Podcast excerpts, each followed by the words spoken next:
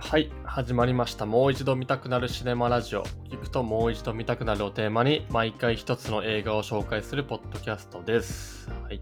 えー今回紹介する映画は、ダンケルクです、えー簡単にあらすじなどを紹介します。えダンケルクはクリストファー・ノーラン監督、脚本、制作による2017年の、えーと戦争映画です。第二次世界大戦のダンキルク大撤退が描かれており、イギリス、オランダ、フランス、アメリカ合衆国の4カ国合同の映画となっております。え第90回アカデミー賞では、え作品賞、監督賞、美術賞、撮影賞、編集賞、音響編集賞、録音賞、作品賞の8部門にノミネートされ、え編集賞、録音賞、音響編集賞を受賞しました。え特徴としては、えー空、陸、海の3つの視点で語られていて、えーイギリスの二等兵トミーさんが、えーと敵から逃げ救援を待つ陸の1週間と民間船の船長ドーソンらが、えー船で救援に向かう海の1日そして海岸で救助を待っている帰国を決めたイギリス軍の兵に襲いかかるドイツ軍の戦闘機を、えー迎撃するファリアスら、えー空の 1, 時間の3幕をそれぞれ時間を並行させながら進行していきます。陸の1週間の最後の1日からは海と、そしてその2つの最後の1時間は、えー空とクロスしていきます。ノーランさんは、えーとリアリティを追求し、えー CG を使わないことで有名なんですが、今回のこの映画では、え1台の IMAX カメラが、えー戦闘機に装着されてこう最大限の視覚効果を得るために水没までさせられると、それぐらいリアリティを追求している映画となっております。ちなみに IMAX は1台、え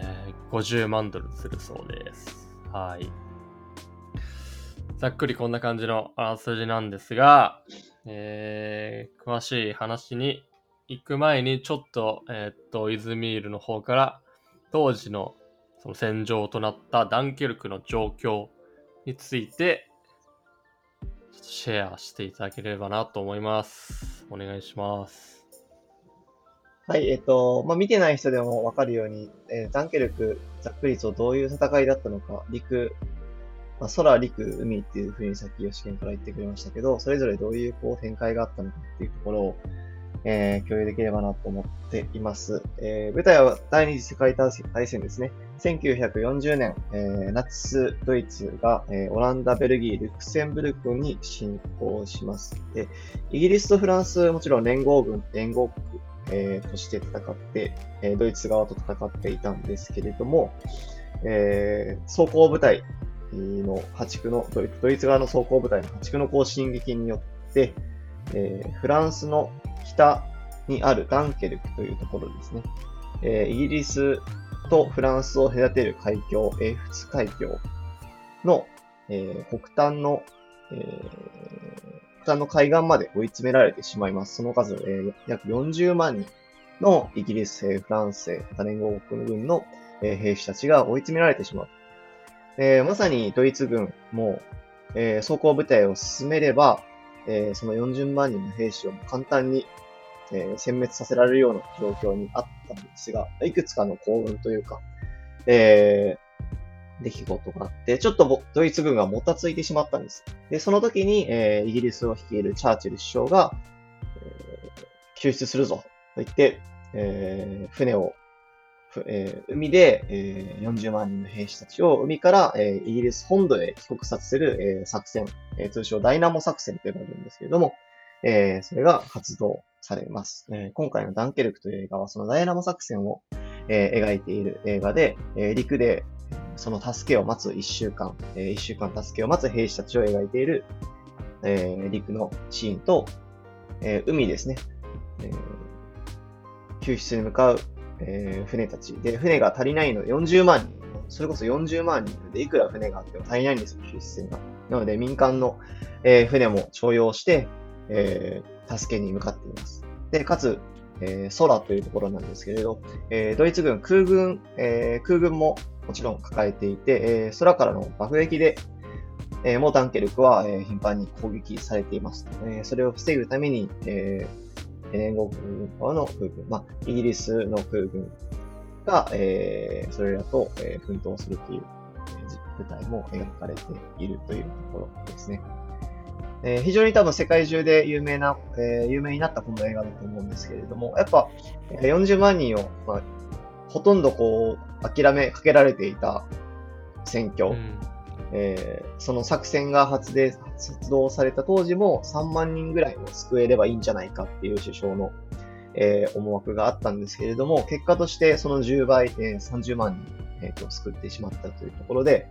えー、まだまだ、えっ、ー、と、連合国に戦えるぞと、えー、イギリスはまだ負けないぞというところで、えー、ダイナモ、ダイナモじゃないな、えー、ダンケルクスピリットとして、まあ、当時の、こう、みんなで、まあ、こう団結して諦めないっていう、こう、精神が、今もこう、語り継がれているという、えー、わけで、えー、まあ、そんな重要なダンケルクの戦争を描いた映画になっています。なるほど。なんで、ドイツは40万里をミスゴミスミス逃がしてしまったんですか？それですよね。ちょっともう調べてみたんですけど、まあ、いくつかなんか、えー、あったみたいで、えー、結構ナチスドイツ軍の指揮系指揮系統の乱れがあったというか、うん、えー、の中で、その、なんでしょうね。まあ、意思があの統一できてなかったっていうところもあるみたいですし、あとは、まあ、これはそうだなと思ったんですけど、結構、機構部隊、その戦車だったりとか、装甲車の部隊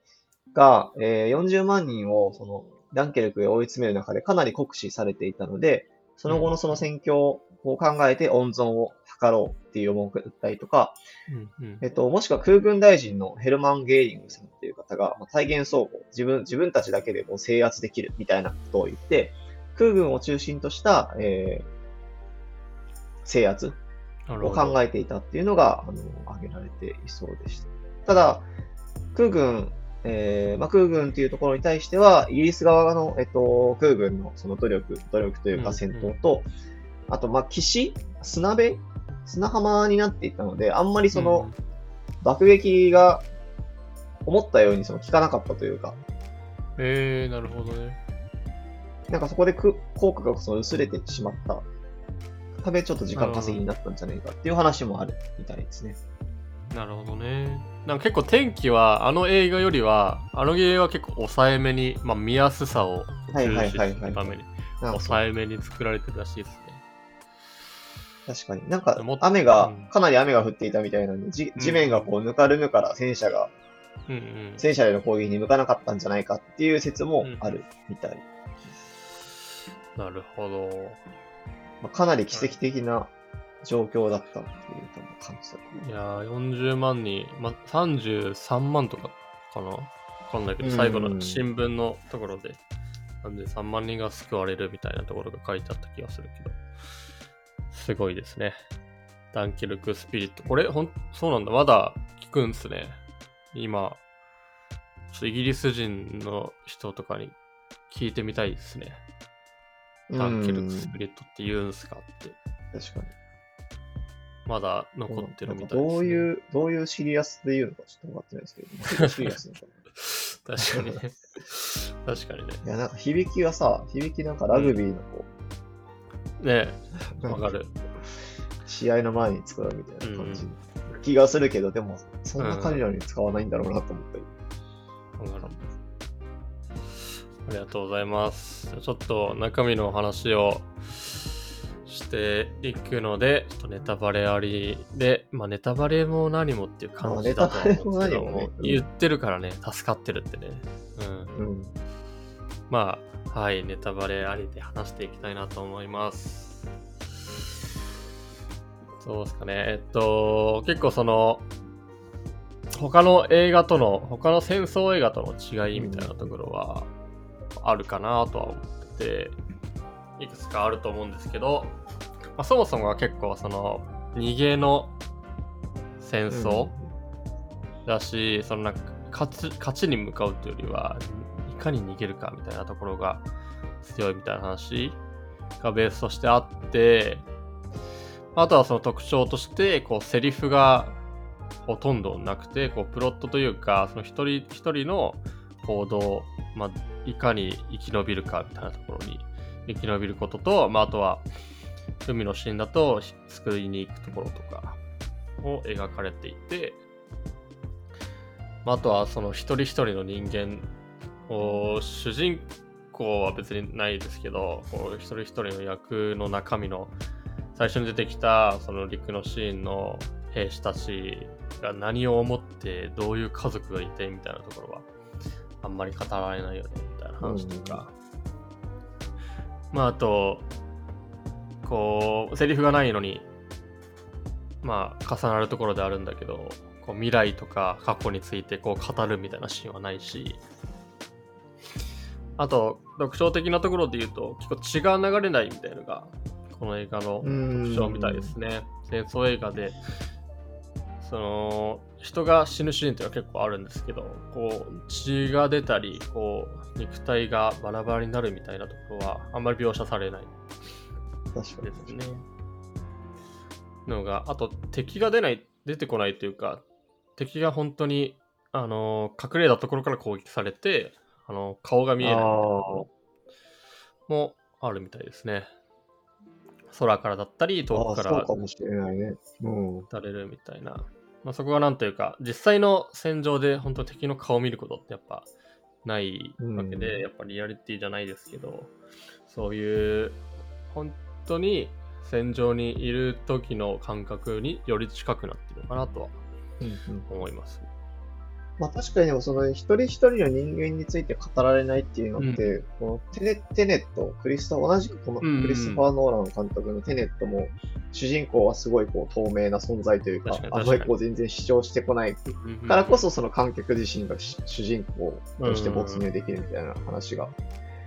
あると思うんですけど、うん、なんかそれと全く同じ構造うんなのかなという。です。確かに確かに。そうですね。ただ単に、その、陸だったら、まあ、逃げることとか、もう家に帰る、うん。家に帰るんだ、その、っていうところが多分、キーのセリフというか、うん。それだけをこう目指してる人たちをこう描いてて、何があっても絶対なんか他人を犠牲にしてでも自分が助かるみたいなのすらなかったじゃん。うんなんかそのドイツ軍から射撃で狙われてて船の中で隠れてるシーンでなんかこう英雄そうヒロイックなその英雄譚として戦争映画を描くならあそこで誰かがこう出て行ってはいはいはいはい。まあ犠牲になるかもしれないけど この船を動かすみたいな そういうシーンになるんだろうけど、なんかそうですらないみたいな確かに。自分で帰ることを全員がもうそれだけを望んでいるしまあそのそれが南キルク戦争のあの勝利ある意味では勝利だったわけだからその勝利に向かっているっていう意味ではそういうことだったのかもしれないですね。倒的にやっぱ説明がないよね。確かに確かに。なんかその戦争の外境だったりとか、普通こういう作戦の時って地図出てくるじゃん。ここがダンケルクああ、なるほどカレーで、。ねはい、確かに確かに。こういう作戦でみたいなのも、あれも多分、わかんないけど意図的にというか、多分、うんなんかやっぱ現地にいる人たちって全然知らないだろうし、全体感だったりとかを。まあ全体感全然知らないまま放り込んで、それこそその生きる、生きて祖国に帰るっていうところをうん目指しているはずだし、それをなんか追体験させるっていうのはうんあれだし、まあ、テーマに関して、テーマっていうか作品の構成に関してもさ、ある程度その、知っていたというか、ダンケルクは、この3つの舞台から異なる時間軸が、一気にクライマックスに向かっていくっていうのを知ってたから、そういう気持ちで見れたけど、うんその説明も最初の冒頭の文字だけじゃん。うんうん確かに確かに。海、一日。うん あれ多分見逃すと、わかる。基本的にはもうその後の説明はな、カレンダーとかも出てこないし、確かに確かに。見ましたかうん。なんか、そういうちょっと説明しちゃいたくなるところをもうかなり極限まで削ってんだろうなっていうのを。うーん、確かに確かに。地図で言うと、あの、ドイツ軍がっ、けあの、降らせてた、その、降伏せよのあれに一応書いてたけどね。あー、はいはい。お前はお前たちは最初ね。あの、包囲されている。40、40万わかんないけど。包囲されてるから、今すぐ撤退せよっていうのは。うん。なんとなくそれは、あの、状況はなんとなく分かったけど。まあでも、具体的な説明とかあんまりなかったですね。うん。まあ、さ、最初の冒頭のさ、うんフ。ランス、結局、後にフランス人だとわかうるんんだけども、フランス軍の兵士が、多分イギリス軍の兵士の死体からうんうん。剥ぎ取っていると、剥ぎ取っているという言い方が悪いかもしれないけど、まあ、衣服をこう、あのー自分のものにしているシーンがあったじゃん。で、そこで主人公というか、えー主人公がまあトイレしようとしてたところに気づいて、無言のやりとりが交わされるっていうようなシーンも、うんうんうん。なんか、確かに。一切その、全然説明がうんなかったけど、お互い無言のうちにこう、何をやってるのかみたいなのが分かってるっていう。うんうん。なんか確かにそこをもう、なんだろう。もう絶対説明しないからねっていう。な。うんうんうん。確かに強いね。のような気がした。うん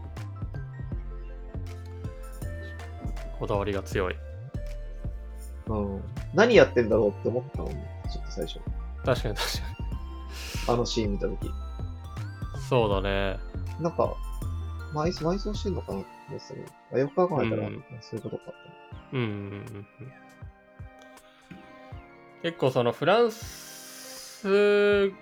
やっぱイギリスが助けに来ているから、フランス軍はちょっと後回しにされるみたいなところはうん。あったみたいですね。最終的にでもフランスも助けたみたいなことになるのかな。うん。あの最後そのう中佐みたいな人たち人が残ってでその最初の命令というかそのなんだ首相チャーチルの命令としてはその一旦イギリスをっていうところだったけど最終的にはフランスも助けるっていうところをやったんですかねうん。数としてどれぐらいが助かったかはちょっとあれなんですけどそういう背景もあるということで。血流さないのは、なんかその、書いてあったところで言うと、あのーまあ、そもそもそこまでマストではないよねみたいなところ、その血を流すことがその戦争映画だったり、こうストーリーを構成する上で、必ずしも必要ではないみたいなところは、なんか、クリストファー・ノーランが言ってるらしいんだけど、なんか、それによって、プラスに働くとこってあるんかな。なんか、あのレーティングが、要は、あの、15歳以下でも見れるみたいなとこ。ろが、なんか、変わってきて、あの、より広い人に見てもらえるみたいなところは、まあ、映画興行収入的な話で言うと、あると思うんだけど、なんか、そのストーリーにおいて大事だったりするのかな？まあなんかその、やっぱ思いやり、一人一人の人間について語られないっていうのと、ちょっとリンクしてるのかなと。うんうん。まあ血が出るとさ、すごい具体的なその人間とか、人間のなるほどねが言ってしまうけど、うんそうじゃない、そう。なんか。僕やりたいことってそういうことじゃない。だから、うーん。確かに確かに、その記述的にというか、うん。出来事をと淡々と描写していくみたいな上では、よりあの血が流れない方がいいってことだよね。そうだね。確かに確かに、それはありそうだな。あとあれだよね、多分死にゆく人間からの一人称視点っていうのなかったよね。あー、確かにそうか。戦争映画って結構なんか、あり、あるような気が。うん。いや、わかんない。あったかもしれんけど。あんまり印象にその、主人公級の人が死なないみたいなのは、ある。そうね、そうね、確か唯一、あの、あ死んじゃったのは、あの、フランス人でイギリス兵に、その、うん、化けてた、に。うん。あの人は、多分海のシーンで、海のシーンじゃないや、うんえっと、船で、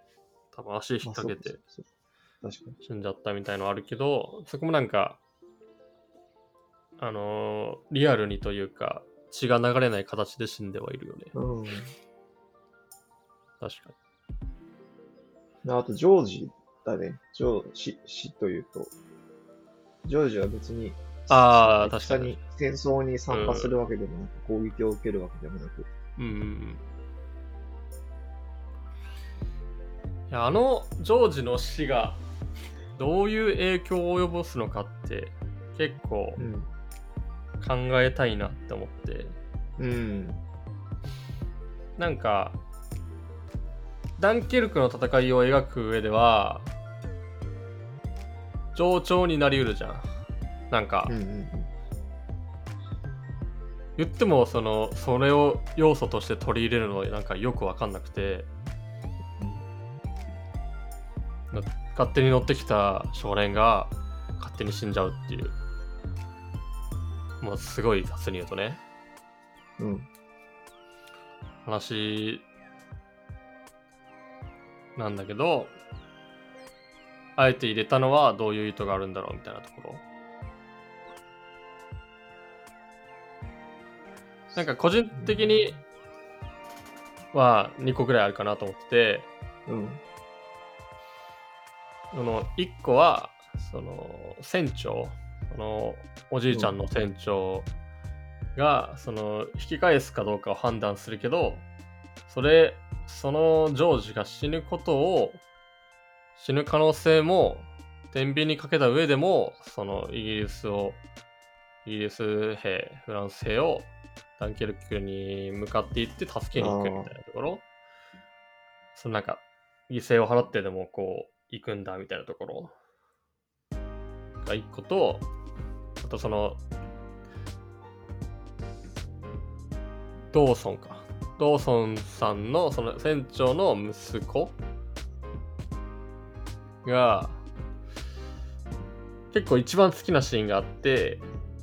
その、海で溺れてたイギリス兵うん。の息子が、まあ喧嘩じゃないけど、言い争って、まあそれの結果として、こう、ジョージが死んでしまう。で、最初に、その、その後、結構、容体が悪くなったってことが分かって、その息子が看病してて、その看病した後に、その、兵士、その重傷となることのきっかけになったその溺れてた兵士がの息子に対してジョージのジョージは大丈夫か？って聞くでその時はえっと大丈夫じゃないお前のせいだみたいなことを言うんだけどうん。最終的にそのジョージが死んでしまってでまあその死んでしまったことが分かってでそれを受け入れてその息子がまたその兵士に彼は大丈夫かって聞かれるんだけどそこはもうなんか多分大人に変わっていっていて大丈夫だって返す。でそのおじいちゃんおじいさんっていうかお父さんかな？がと目を合わせてこううなずくみたいなシーンがあってそこ結構好きなんだけど、いやそのあそこだけさ、映画っぽかったよね。そうだよね。なんかヒロイそックというかうんそうなんだよねだからそのなんかなんだろうなその変変化とか成長みたいなところを要素として残すための、まあ、ジョージの死だったのかなみたいなところはいはいはい。はもう一個はあるかなって思っててどうなんだろうってちょっと思ってた。まあ、それはすごいあると思う。なんか個人的にはちょっとやりすぎなのかなとは思ったけど、やりすぎっていうのはしなんだろう。死ぬのはやりすぎみたいな話？いや、最後のこう、ううなずくシーンは。ああ、なるほどね。うん。なるほど。なるほど、なるほど。まあ、あとは、やっぱ、ああのシーンによってぐっと緊張感が出てくるというか、うんうん観客としても自分が少しこう親近感を抱いていた人物が死んでしまうっていうふうになって、なんかちょっとこう重苦しい空気感っていうか、緊張感みたいなのが、リアリティが伝わってくるのかなとは思う。うん。確かに、ね。いやでも確かになんか他の人へのその感情とか思いやりっていうのが出てくるのは、うん。まあほぼそこだよね。うーん、なるほどね。イギリスやこう連合国全体として助ける。大義に対して助けるみたいな話はたくさんあって、それがテーマの話なんだけど、一人間としてこう思いやりを持って、なんだろうね、その戦争、戦争じゃない関係なく、人間同士の助け合いみたいなところっていう意味では、あそこだけだったってことだよね。なるほど。それはあるな。そういう意味で言うと、この海の話はちょっとね、経路が違うというか、うーん。より物語チックというか、掛け合いもあるし、人間の話みたいなところが、まあ、セリフも多いし、うん、あるのかなって思いますね。確かに。まあ、あれ、そうかもね。なんか陸の方はもうちょっとこう、うん。国家というか、そういうスケールで描いて、海はうん。個人間のそのことになってて、うんそう、逆に空は本当に個人というか、確かに確かに。結構孤独だよね。うんうんうんうん。確かにね。その、時間の話もそうだし、一人、あの、人数としての 数も全然違うと、その、各シーンによってそうそうそうそうそう関わるから。確かに。まあ、あとはそ空のシーンは、さ、最初の方からさ、もう燃料がいつ切れるかわかんないみたいなその緊張感うん。個人の緊張感っていうのがず常うんうんうんうんにある。うん。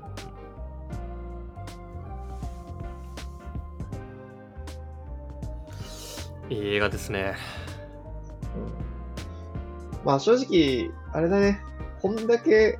やっぱ映像で語ろうっていうか、うんうんうん。としている映画だから、IMAX で見たかいや、ほんとそう。なっていう。ほんとそう。ほんとそうだよ。わざわざね、潰してくれてるのに、IMAX カメラ。そうそうそうそう。普通に Netflix の小さいモニターで見てしまったんで。申し訳ないという気持ちがある。そうだよね。いや、ね。でも、テレットの時さ、もしかしてダンケルク IMAX で再上映してたっけ？あ、ししてたかも。してたかもしれないね。いや、してた、つしてた気がする。そうだよね。次のノーラン作品、多分確か2023に年だった気がするけど、ぐらいで、ちょっと見に行きたいですね。そうっす IMAX で。では、今回は、えー、クリストファー・ノーランのダンケルクを紹介していきました。皆さんも、ぜひ、できれば IMAX で見てみてください。はい。バイバーイ。